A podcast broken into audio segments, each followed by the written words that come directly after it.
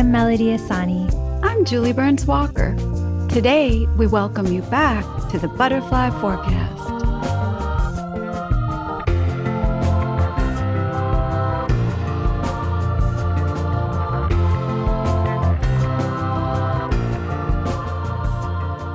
Hey, Jeff. Good morning. Nice to meet you. Nice to meet you as well. How's it going? It's going.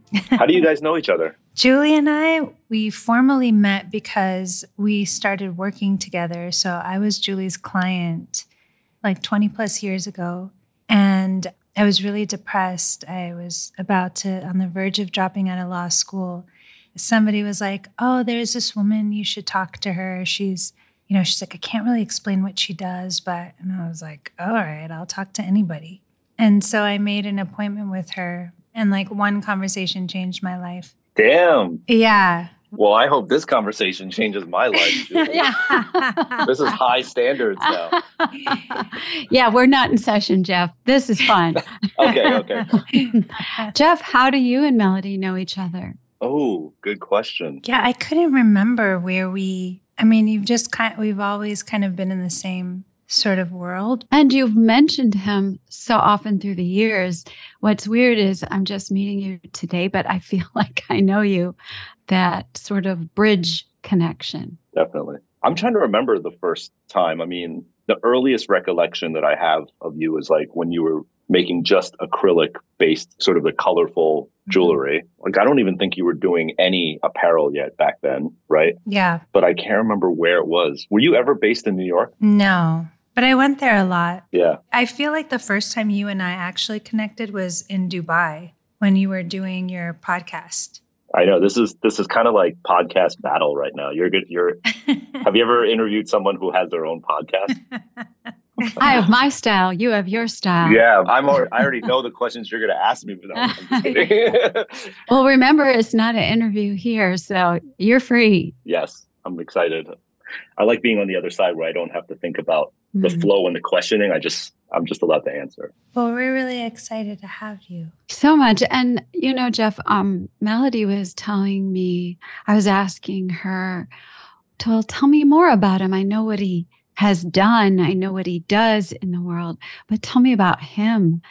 And she was like, Well, I'll tell you one thing you have in common with him. You he's had a near-death experience. And I was like, Whoa, That's an Uh, I would- interesting thing to have in common.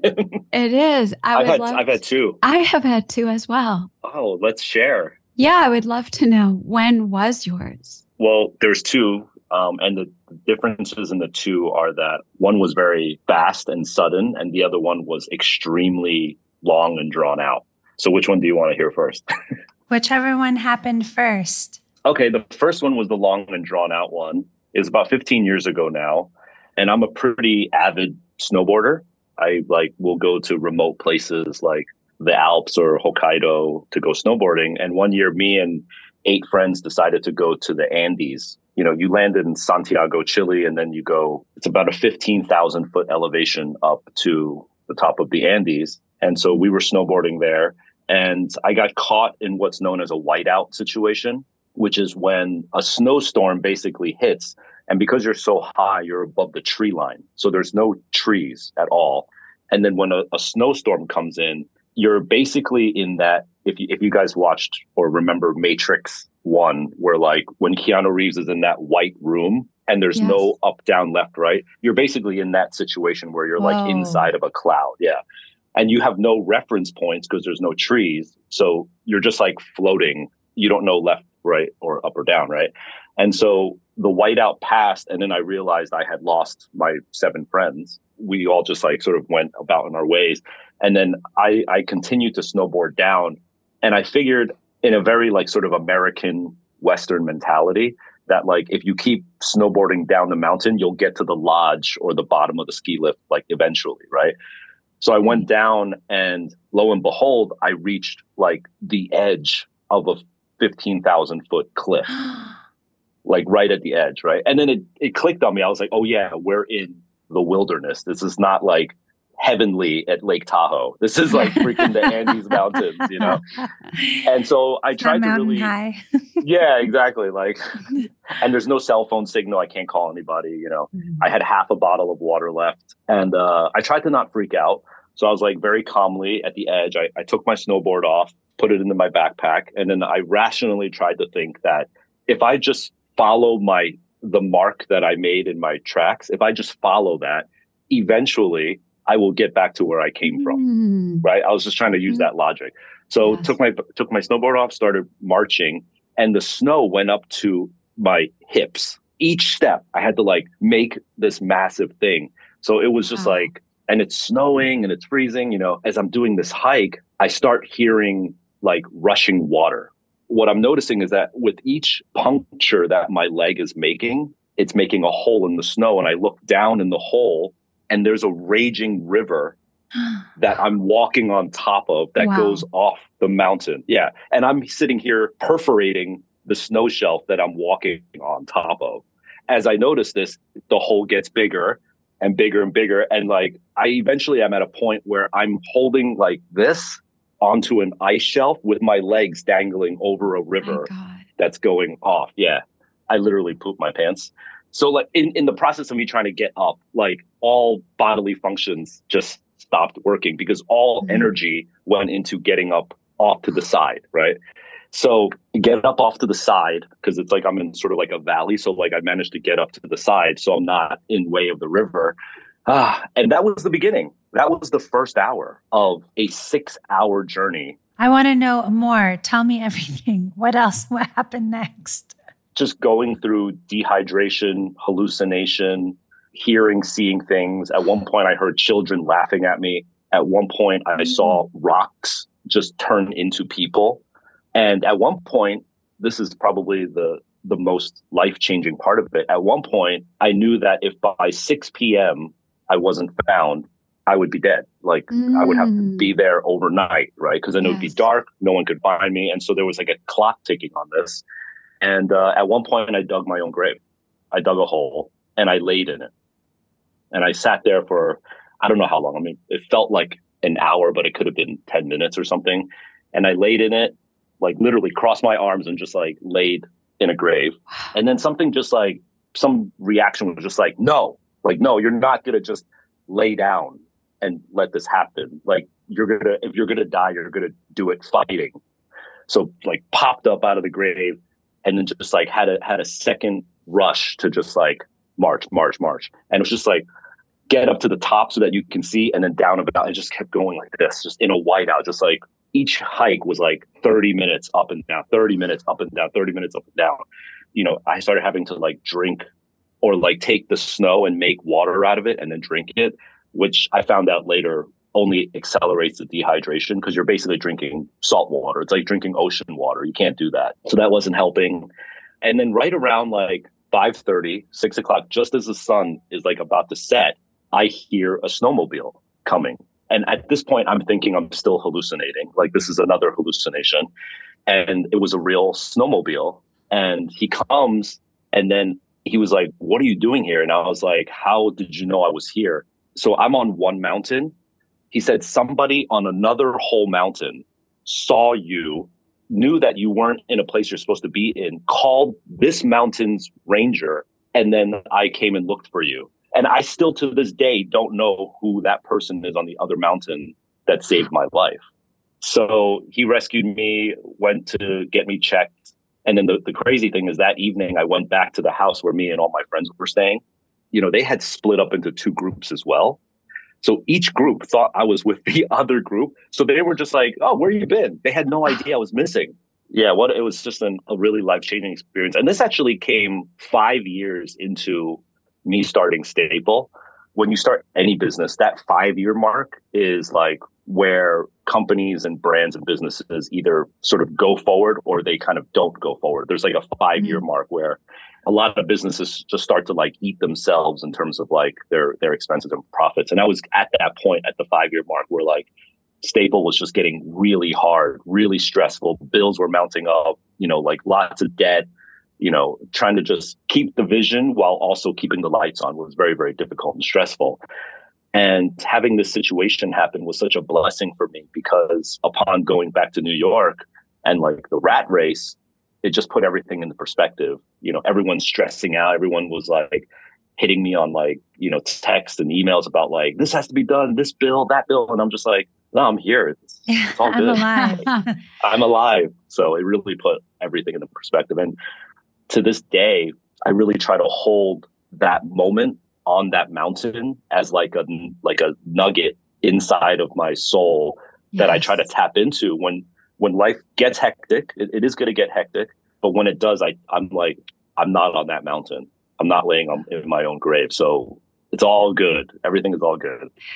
That actually brings to mind a question about I think it's so hard to share what happens to you when something cataclysmic happens. But in my observation of us humans, when something like that happens, the moment it happens, you are not you anymore. You're not the same you ever again. And, uh, Mm. you know, I've met people who've been through virtually everything we've ever heard about and read about. And always I ask them this question because I actually love it that we are made of something greater than we think. So that when we're creating after that, I feel like there's something uniquely present that wasn't there before. Can you identify that for yourself? Yeah, I never thought of it that way. That there was like the transformation. I Mm. thought of it more like as like a, an additional chapter written in my book. But when you said that, it struck a chord with me because it was such a change that it could have literally reprogrammed some of my DNA. Like Yes. I could have literally changed that day. But I always rationalized it to myself that it was like an added experience. A lot of that is because of who I am and how I try to be as robotic as possible. What do you mean? I have this chaos versus order issue in my life where it's like there's no in between. If things are not in complete order, then they're in complete chaos. And what I'm mm-hmm. trying to learn is that there are beautiful grays in between. And you have to let like allow randomness into your life. But I grew up with such now that I'm realizing this through therapy, I grew up in such disorder and chaos. It was necessary for me to create a bubble, a protection of OCD perfectionists Mm. like order. And so like if you went into my child's bedroom, you know, and you like moved the pencil, I would know that the pencil was moved because I needed that structure because I didn't have it in any other place in my life. And so uh, that goes with what you're saying, which is the idea that a human could change like this is frightening to me. So I think I probably processed it like, no, you didn't change. You actually just added a chapter to it. New skills. New skills. yeah, ex- it's a new skill. Yeah. Even though it was life, but you describe it as life changing. I know, I know, but it still didn't. I describe it as life changing, but it didn't change my life. yeah. I'm too robotic. I'm, I'm too robotic for that to happen. Well, you know, also like what you do. And to me, this is like the fascinating thing about the energetic aspect of us. But like when you're creating, then it, it changes what you create, what you're drawn towards creating, what what you're not drawn towards anymore. I also equate it to like in the creative process. You know, as you guys know, it's it's a lot about risk taking, right? Like you want to express something, you want to say something from the inside out, but as an artist, you are always worried about public reaction, judgment, judgment of people you don't know, people you do know, people you love, people you hate. Like there's just so much agita involved in like I'm about to put this thing out into the world and to like literally give zero bucks is Yeah. very difficult. That's a very black belt level, you know, place. So the risk of putting yourself out there and allowing the world to judge you, I think that incident helped a lot because it made me say like time is very limited that everyone has on this earth. And if you want to put something out, just tr- put it out. What's Yeah. the worst that could happen? You know, like honestly. Mm-hmm. So I think me taking gambles and risks, you know, if you look at the stuff that I've done, some of it might look random. Some of it might look like it's a lot. Some people say, like, why do you do so much? And it's because I'm just out there rolling the dice like all the time. like, I don't care. Like, I'm not on that mountain. So I don't care what happens. Like, let's just try this. Oh, so it sort of freed you.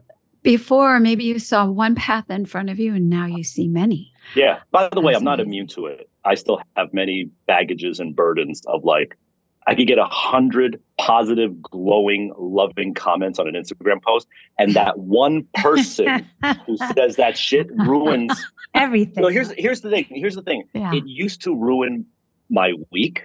Now it ruins my hour. Mm. And I'm going to be really honest about that. Like you hater on my comments, you Mm. did affect me, Yes. but you affected me for 45 minutes. That's amazing. You're an asshole and I'm done. Yeah. Because I know I have some friends where like it affects them like for a month. or changes their direction because they can't face that again. And they're like, I'm done. I'm done. I'm not going to deal with this Yeah. anymore. I know a really extraordinary author, writer, and she quit her industry after many successes due to exactly that. She couldn't Public take public the criticism. public, yeah, bullying, not criticism, because they don't know anything. They're just basically weighing her down, making her doubt the value of what she worked so hard to achieve. What made you like what kind of process did you develop for yourself that allowed you to go from it affecting you for a day to an hour? It wasn't like a prescriptive playbook, I would say. There's also like just confidence that you have in yourself, you know, and like what you've done. I also am very bad about like giving myself flowers. My wife and partner has helped out a lot with that. She's like my number one cheerleader. And it's just great that, you know, when somebody throws shade, the self critic is like, maybe they're right. But it's great to just have some a partner there to be like, nah, that dude is washed. They're so jealous of you right now. And it's like, yeah, they are. Yeah, they're jealous of me. You know, so like it's just, it feels good to have that. yeah. But if you think about the way people tend to absorb social media, it's an isolated thing. You don't sit with four friends and like scroll Instagram and mm-hmm. compare comments. You're probably under your covers, alone in a room, reading these things about yourself. And that's when like you're arguably most vulnerable. And then here's someone now attacking you. And like you look left and you look right, and there's literally no one there near you, probably at that moment. You know, so that's it's sort of set up as a self fulfilling prophecy of vulnerability. Mm. Oh, what a good point. I think that it's a war tactic, it's a military tactic, you know, isolate and break. Yes, because Yeah. think about the olden days, like pre-internet, where like if you were at like a, a bar or like a club or a party, and some some biatch was like, "Your designs is whack." Immediately, you would have people like, "Who the fuck? Who is it? Should Yeah. we take care of this?" Like you'd have your allies right there, Yes. right? Like, yes. but in social media, it's like this divide and conquer kind of thing that happens. Although once in a while, the opposite will happen where someone will see what somebody slimed you with and they will come through for you in spades and put that person in their corner Yes. and keep them there. I love when that happens. I do too. and it's also the power of justice and the power of word. The word, saying the right language Mhm. Can really turn everything around. But also, whenever we're vulnerable in one of those spots, which by the way, Jeff, thank you for uh, being transparent about that because I really think the more we understand that's a human thing, it's not like special people don't have that. Everybody deals with that. I Yeah. love that all it takes is somebody seeing you like your wife does. Mhm. And it's not just that she's like shining light where somebody tried to switch off your lights. It's that she sees the truth about you. And no matter what, a part of you will never forget that. Mm. And the Mhm. next person Yeah. who comes along and tries to, like, you know, move you out of their way, however they do that, you won't Mhm. move because you're like, yeah, I'm not even there. Yeah, Your path yeah. is not my path. So you don't feel it. And that's Yep. the power of that. I love that. Yes, absolutely. And the power of the word is so powerful. You're right. It is. Sushi, that's in your work as well, because like Jeff was talking about when he first knew you, you were doing your jewelry. And then you started putting words more and more in your work. And then you were putting words in your uh, apparel. You were using, you weren't just using one aspect of design, you use language as design. Wow. Yeah. Pretty cool. Are you going to tell us about your second near death experience? Yeah. How many years after? Very short, like what? two years after. Two? That's all? It was in Tokyo. I had just borrowed my friend's bike and I was riding down a hill in, in like the streets. a bicycle? Mm-hmm, a bicycle. And then uh, stupid me for momentarily momentary lapse, I forgot that traffic runs in the opposite direction in Japan. Oh, so yes. as I'm going down a, a hill and I'm making a left, you know, in America, you look right to make sure no traffic's coming and then you're good. And I forgot that traffic goes the other way. So I look this way. Oof. And by the time I turned around, I just saw two headlights of a truck like Ah. this close to me. Ah, I was already in, like, there was nothing I could do at that point. It was so close. So I just went ejected off my bike into the windshield of this truck, rolled off the hood onto the concrete. The bike was like the back tire was in front of the front tire, and the seat was like in front of the front tire. There was like a pretzel. I rolled off the hood. The truck driver comes out. See my son, see my son. He's like like bowing like crazy, so like you know like apologetic. And I got up. I thought for sure I was dead because I felt no pain. There's no broken bones. I'm not paralyzed. I'm dead. Like this is I'm Yeah. That's the only conclusion you can come to. yeah. And the guy helped me up and he helped me get up on my feet. And then like I just checked myself and there was like no issues. It was crazy. But then when I so I had to like walk the bike back to my friend. I'm like, uh, here's your bike. I went back to my hotel and then like I took my clothes off just to properly check myself. And yeah, I didn't sustain really any injury, but like I had a bruise on my inner thigh that was in the exact same shape as the bicycle seat. Like the bicycle seat had made like a impression on my inner thighs, like because the ejection was so hard. To me, I chalked that up as like a cat with nine lives. Like I just It's not your time. it wasn't my Yep. time. But the difference, you know, being able to reflect on the six hour near death experience and then like the one second one of like the headlights in front of my face, that feeling of just like, you know, they say deer in headlights, but I was just like, oh, I'm, I'm done. Like it was just that instant moment, you know. But honestly, looking back on it, Julie, like you said you had two as well.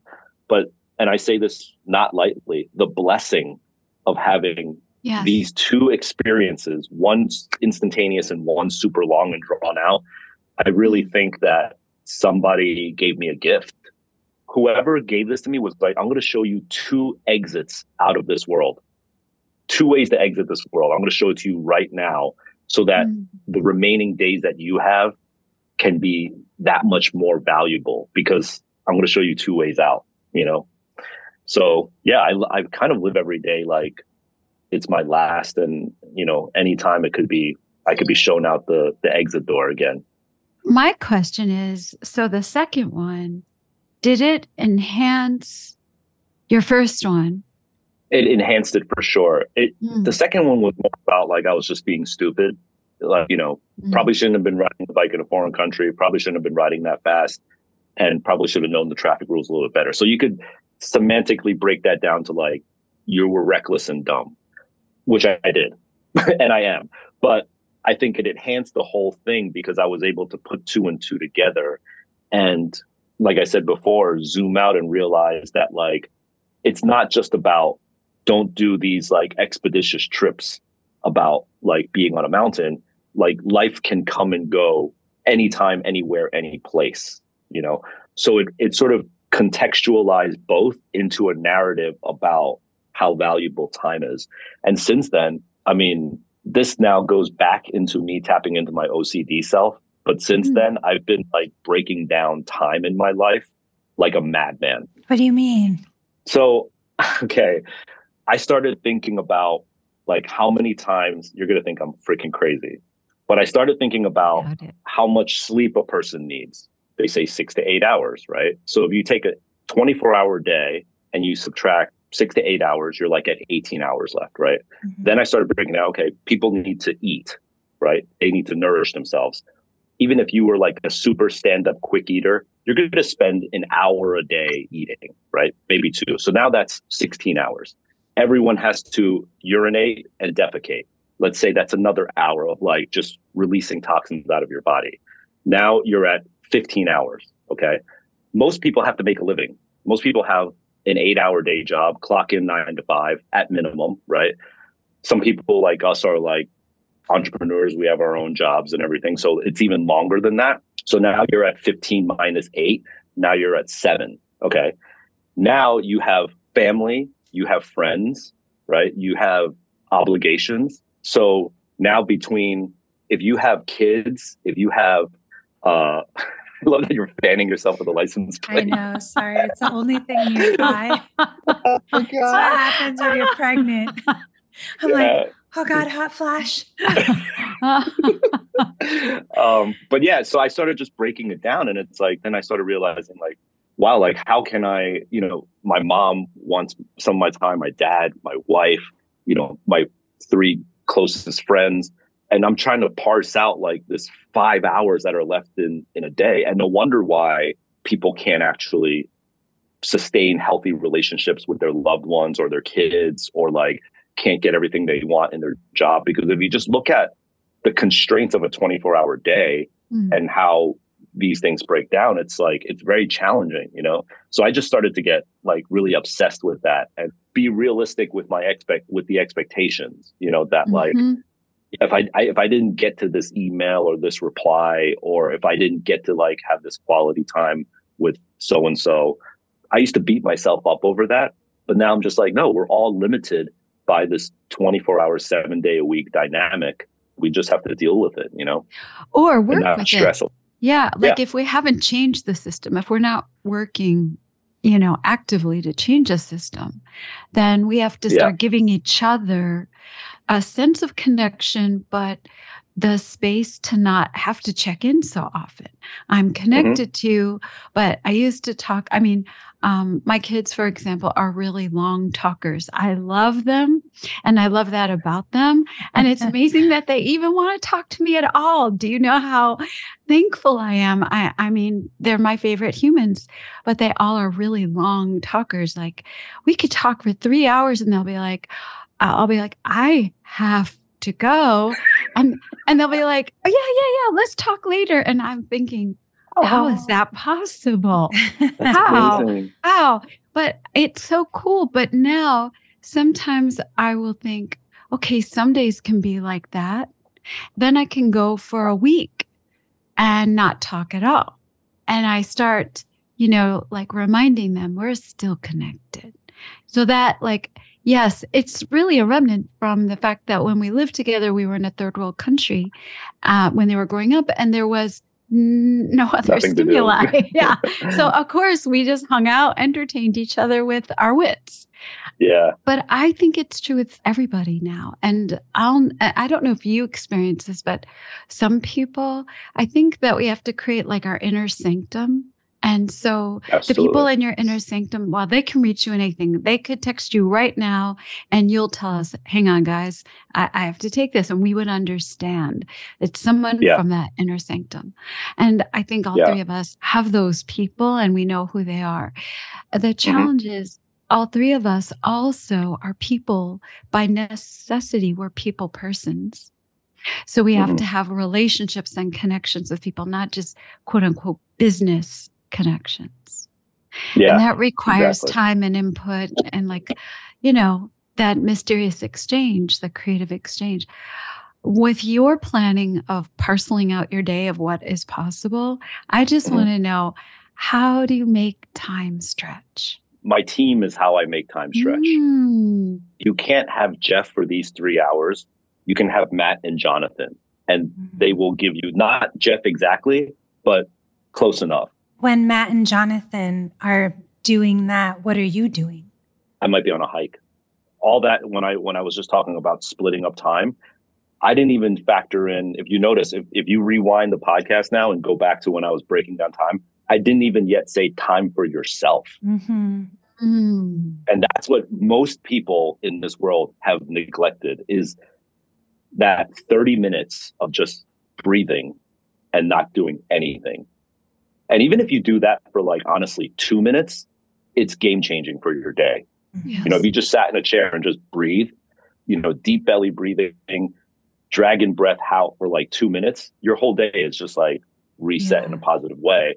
So that's 2 minutes two freaking minutes out of a 24 yeah. hour day, you know, like. But isn't that crazy that you, we can sit in a meeting for an hour and it'll feel like a lifetime?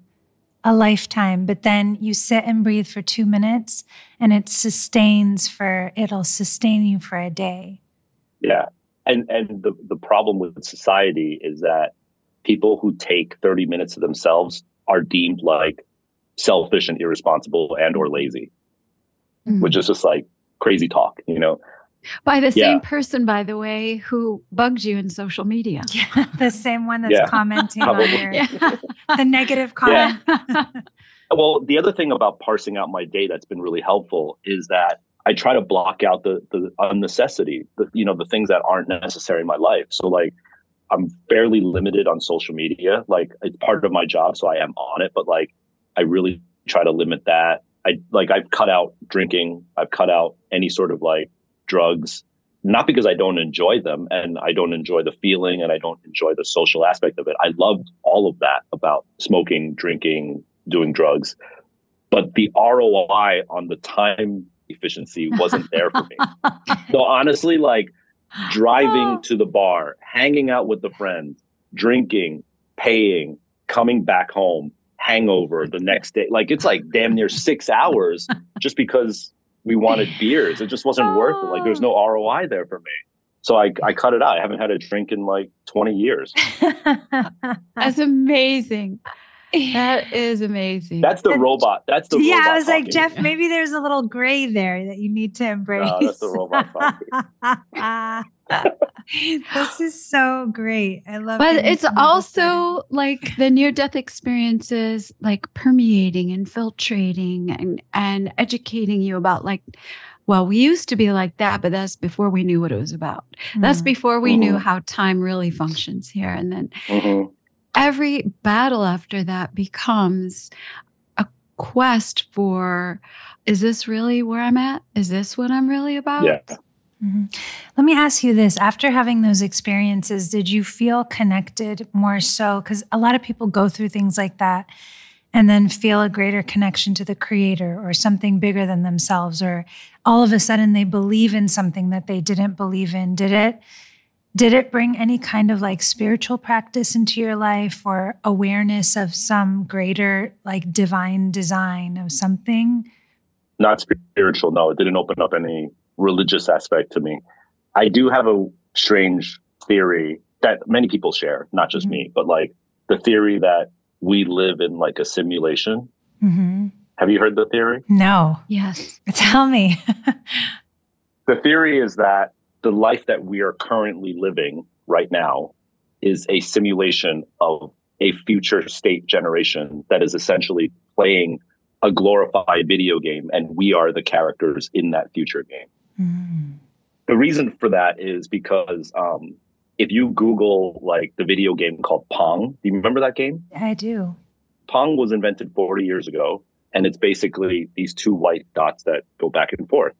40 years later, today, if you've ever walked into your friend's room who was playing like NBA 2K or Call of Duty, and you're like, is that real life or is that a video game? Like, if you've seen video games today, you can't discern them from real life anymore. Right. Um, and that's only in 40 years that that occurred, that shift, right? So if you take that same logic and now go out, let's say 500 years from now, ask yourselves, what will a video game look like in 500 years? Mm-hmm. If in 40 years we went from Pong to NBA 2K, right? In 500 years, one could say that a video game would be 1000% indiscernible from real life. Smell, touch, vision, sight, everything would be a perfect simulation, right? So if you think about it that way, in 500 years, there's only two scenarios. us as a society has gotten to that point where we've created that video game that could be a simulation of this life, or option B, the Earth has ended. Like something catastrophic happened, like nuclear war, asteroid hit the Earth, and our innovation stopped. Right. So it's either one of the two things that you can believe in. It's either our future has ended because we've ended the Earth, or this could be a simulation and what I've noticed is that so many things in my life that are deemed coincidences or deja vus or like, oh my God, I keep seeing this number over and over again, or wow, I thought of someone that I haven't spoken to in two years and then they just texted me right now. Like these like strange things that happen. I'm like, wait a second, this is a fucking video game. Like someone is playing a game right now. it, it happens to me so much. And I actually talked with some friends about this who are really into spirituality, and they're like, "No, that's like you in touch with the universe, and it's like you manifesting things and stuff like that." And I could see that as a theory as well, but I think because of my robotic tendencies, I tend to think that like, no, this is a game. This is a game that someone's playing. Well, this is really interesting. If I can just create a little foray here, because Julie's near death experiences were very different because she actually did die and was on record dead and then came back. And she was also in utero, which is even crazier. But um, based on all that, I wonder what, first of all, I want you to share and then tell what you think about Jeff's simulation. Hmm.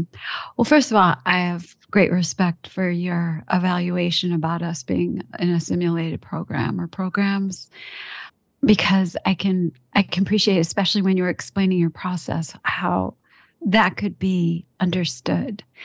I have a different experience, which changes it. I don't really have the luxury that most people have of asking myself, what do I think about something? Because I have an imprint. I do about many things, but not about this. And of course, just like your experiences gave you blessings, mine gave me blessings and they also messed me up. you mm. know, equally because I'm a backwards person. You're not supposed to be dead first. And it messes with what you and I relate to what you uh, talk about in your, um, you call it OCD, but you're really just trying to make sense of life, which is chaos and order. You're trying to find the balance between the two, and I, I admire that, and I, I search for that as well. My near-death experiences, which I've shared a little bit before, but in a snapshot for today, my mother was an experiment in medicine when she was a girl. And then she didn't know that because in her era, if your doctor gives you something, you take it without questioning. You don't even ask what's wrong with me. So he was just like, You need this. So from when she was 14 until she was 38, she was put on an experimental dose of large, large dose amphetamines, undiluted which they increased throughout her life. And miraculously, she didn't have a heart attack, but it does change your behavior. It does change your chemistry, and you grow more toxic from it. And it stores in your liver in lethal doses. So she didn't stop when she had her pregnancies. And when she was pregnant with me, I was her second pregnancy. And um, she was at the stage of toxicity where she was going to die. But what happened is it downloaded into my, through the placental barrier, into my liver. And so my first one was the end of the first trimester.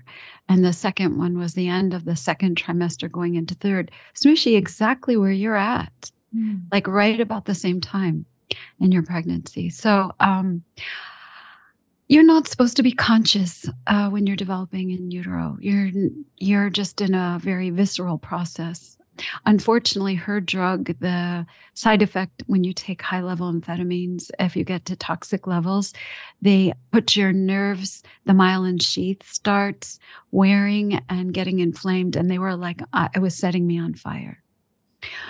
So that's what was waking me up the, the pain. So the pain made me conscious. I wasn't conscious before the pain. I didn't have like a angel visit me. I had pain visit me. And um, wow. the pain made me ask, like, how much more can I take of this? I tried breathing I, I tried pacing my time. I would count, believe it or not, because you take in your mother's chemistry. So you've learned everything from your central nervous system, which she knows. Mm-hmm. So I, I would count uh, numbers to get through the pain. Um, and it, then I'd pass out. So that was my cycle. One of the last cycles, I only remember not being able to endure it anymore. And then the next thing I knew is I was in what people call the light. But for myself, no one had ever described the light. I don't come from uh, religious people, I come from atheists, mm-hmm. long lines okay. of atheists. And for me, I found myself in the presence of the light, which was announcing itself effortlessly as the creator of the universe. And wow. that wasn't a verbal announcement, it was infused in my cells, if you will, or my consciousness, or whatever I was. The non physical part of me downloaded all of that and mm-hmm. took in my environment and other, if you will, souls that were infinite in range and direction and even where they were from. Um, and it went on. So I was shown the history of our civilization as I was welcomed by name, which my parents would not come up with till after I was born. Wow. It did change me because I was told I hadn't finished my purpose mm-hmm. and that my mother needed me. Or I got the impression if I didn't figure out how to help her, she wouldn't be in the world long. Mm-hmm. So I went back in utero and I played with her chemistry by going in it and reading her chemistry and her feelings, her thoughts. And I realized she was taking something toxic, which is why I was suffering. Mm-hmm. And so that was the beginning. So I did succeed in my mission. And then afterwards, the pain cycles renewed and got to the place where I couldn't endure them until I died again. My mother said the doctor had already pronounced me dead and said that they were waiting for me to abort.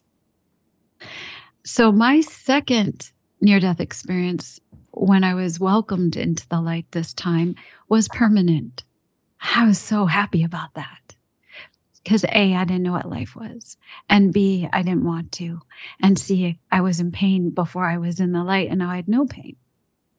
Wow. But yet again, I went through a long, as if, if you look at me now, I am, I'm the oldest person you'll ever meet because, you know, out of that time and space continuum, out of the brain yeah. and body, I was there for hundreds and hundreds of years, just yeah. learning about our civilization. So when that experience happened, that is when it became about the future Mm-hmm. So previously looking at civilizations, my focus was on the past. But afterwards, during this next several hundred years of walking through experientially, by the way, in the first person, I was every person in every culture.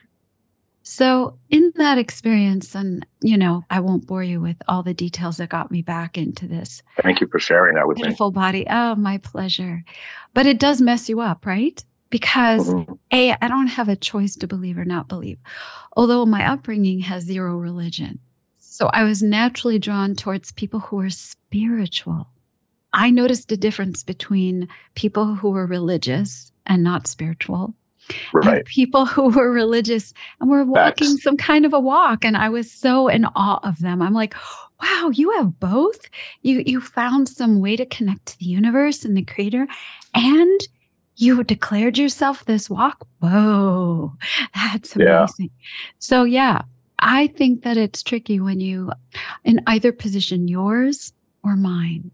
Because mm-hmm. once you have an impression of something, how in the world can you give it up for something lesser? Exactly. I didn't think this is how this interview would go. Oh boy, oh boy, oh boy. Well, one thing we didn't ask, and I'm curious about this tremendously. Do you uh, feel like you have an end game? No pun intended. For years, like everything that you put in motion. So now you have set up life where you've learned and now you've stretched time. You you've cheated us. You have more than 24 hours in your day. You know you have a half hour hike or an hour hike or whatever and mm-hmm. your time breathing time for relationships. But what does the end look like? Like what do you hope to leave us with? What's your legacy look like? My legacy uh, i think about this in two ways one is I try not to think about the future at all. So it's really interesting that you that you were saying that like you've seen so many lives and futures. I try to prescribe myself to a life where I don't regret the past and I don't worry about the future. I just try to be as present as possible. And there's a double meaning with that, right? Being present of, of a situation, but then also literally present time because I used to be the person that was worried about what was happening in the next hour, the next day, or the next week. But I realized why I spend any time worrying about those things when you don't even know if they're going to come yet. Like it's a privilege to get to Tuesday. So let's get to Saturday 1st mm-hmm. and not worry about mm-hmm. Tuesday, you know, and worry. You can worry about Tuesday on Tuesday, but not on Friday. What's the point?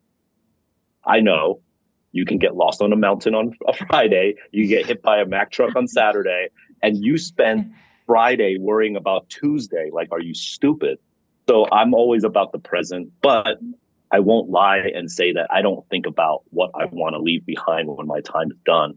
And all the things that on the surface level are the things that I create, whether it's clothing or footwear or products. They are all a messenger of a message that I want to give to particularly young people, which is whatever society or people in authority told you that this is the way that you have to live your life because I had those people telling me how life was supposed to go. And if something is itching at you to not live your life that way, you are allowed to scratch that itch and see where it takes you. Mm-hmm. And everything that I do is an experiment in showing young people what happens if you scratch that itch.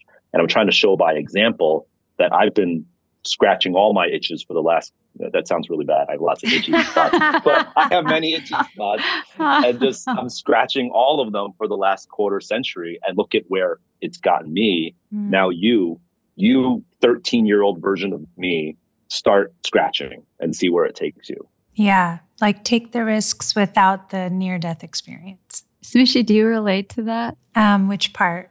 the whole part. No. Well, I, I don't think a lot about my end game either. I try to be as present as possible because it kind of messes me up when I think too far ahead. Also, I think as a designer, and I don't know if Jeff, you relate to this, but it's like we work on so many things now that don't come out for sometimes years later that by the time it comes out, you're already so over it. So I'm always, I'm kind of always onto this like, okay, what's next? What's next? I don't like linger in whatever it is for too long or think about like what its purpose is going to be. But at the same time, I think it's cool to forecast things sometimes, which I find myself surprisingly doing. Like, you know, I was looking into, I was like really, really drawn to women's movements and all this stuff before anything started happening.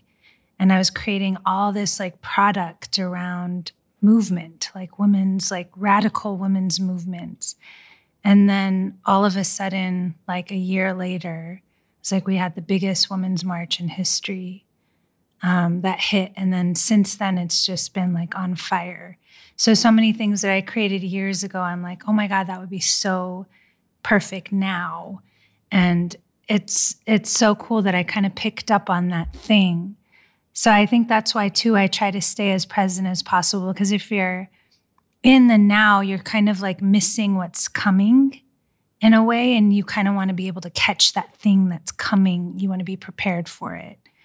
And as a designer, you kind of need to work on it now so that it gets here on time, or else it's too late. Maybe Absolutely. there's like a portal that they're, they're connected. Absolutely. And yeah, the, the, the trick is that being in the present opens that portal to the future. Mm-hmm. But like you know the you know those people that do like trend forecasting. Yeah. And like those like those people who like try to manifest or think about the future, the door closes on those people. like trend forecasters always get shit wrong, but it's like Always. just you got to Yeah. be in the moment to like see into the future. That's the irony of it. Yeah, it's so true. Sometimes it's so magical. Like I, I'll notice when I look at runway shows or when multiple people pick up on the same thing that's coming and you know they didn't know about the other because they're using the same kinds of things, but it's coming out so differently. Like it's coming so uniquely from their lens. And I love that. I think that's really cool. and Yeah. how like certain uh aspects of an era in design or even fashion uh, we don't realize that they're symbols they might even be universal symbols and so they're always going to come back Mhm. you know like Yeah. nobody can coin you know i made houndstooth you know it's like Mhm. wait a minute you can go all the way back in many cultures and see there it was in different fabric i love that that's incredible Oh, Jeff. Yeah, this was fun. This was really fun. I know about your OCD, your therapy, your pooping in your pants. life changing and on all fronts That's gonna be uh, if you want if you want to make a clickbaity like headline. yeah, Jeff Staple poops in his pants, talks about pooping in his pants while straddling an iceberg. Oh, Lord. Fortunately, we didn't have any expectations. We really did come with open space. And uh, thank you for joining in the process of just having a conversation. yeah, and for being so open and vulnerable. I mean, you really shared a lot of intimate things. So I really appreciate that. yeah. Well, you and I go back, so it, Yeah. it was easy to open up. Yeah, It's really and it was nice great to meet meeting you. you. You Yes. too, Jeff. You too. All right. Bye. Bye.